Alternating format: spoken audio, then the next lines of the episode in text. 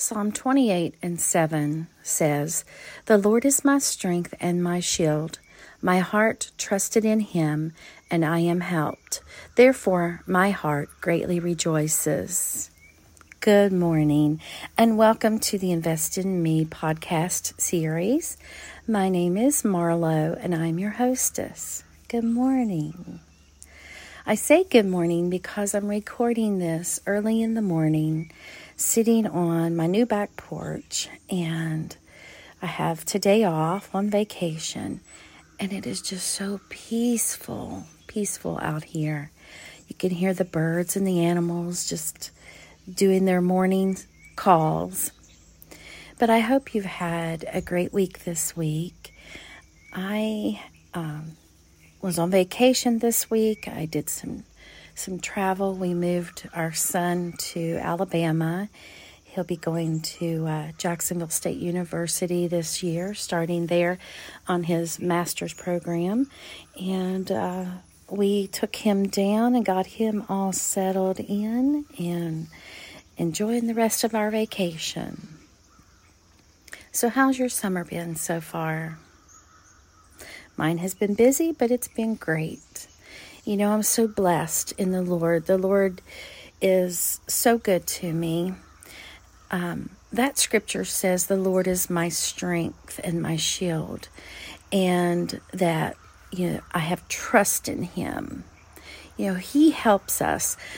I came across this scripture, and I will admit to you that I'm doing a class right now, and it's actually called The Week of Calm by Tanya Lee. I'd signed up for it um, before I realized we would be traveling this week, so trying to get caught up on my homework for it right now.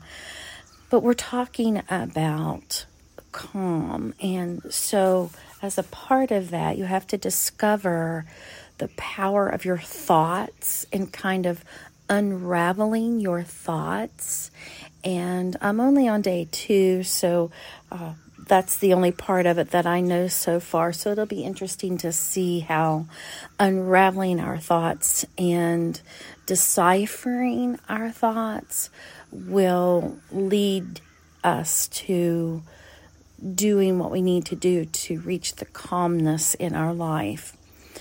But I read a scripture. Um, actually, it was a quote, and then I found this scripture. But this quote, and I, I'm just going to do it by memory, it said that people say, I would die for my children, but your children need you to live instead of dying. It was something to that effect. And that just absolutely touched me and made me start to think about a lot of different things in my life. And with that quote, and then doing this class, it made me really stop and think that that is a great way to think of it. I want to live. I want to do the things that I need to do to live uh, a healthy life and a joyful life. And in that, my Lord, our Lord, He is our source of strength. You know, He protects us, He is there for us, He helps us, and we can trust in Him. So I'm so thankful for that. I'm so thankful that of anyone or anything, I know that I can trust the Lord. So this week, think about that. Think about your thoughts, the power of your thoughts, and those powers can cause you to have uh, a great life. Those thoughts can create hardship and ha- you know wreak havoc in your life. So think about your thoughts and think about that the Lord is your strength. Okay, the scripture says, Psalm 28 and 7, that He is our strength. So when you feel that you're at a moment of struggling, look at your thoughts, unravel those thoughts, and think about the power of those thoughts and the power of your words, and replace them with the power of God's word and the power of those positive thoughts and knowing that you can always trust in Him. So, I don't know if you can hear it. I hear vehicles. We're near a road. I can hear vehicles, trucks passing. So nice this morning. So nice and relaxing.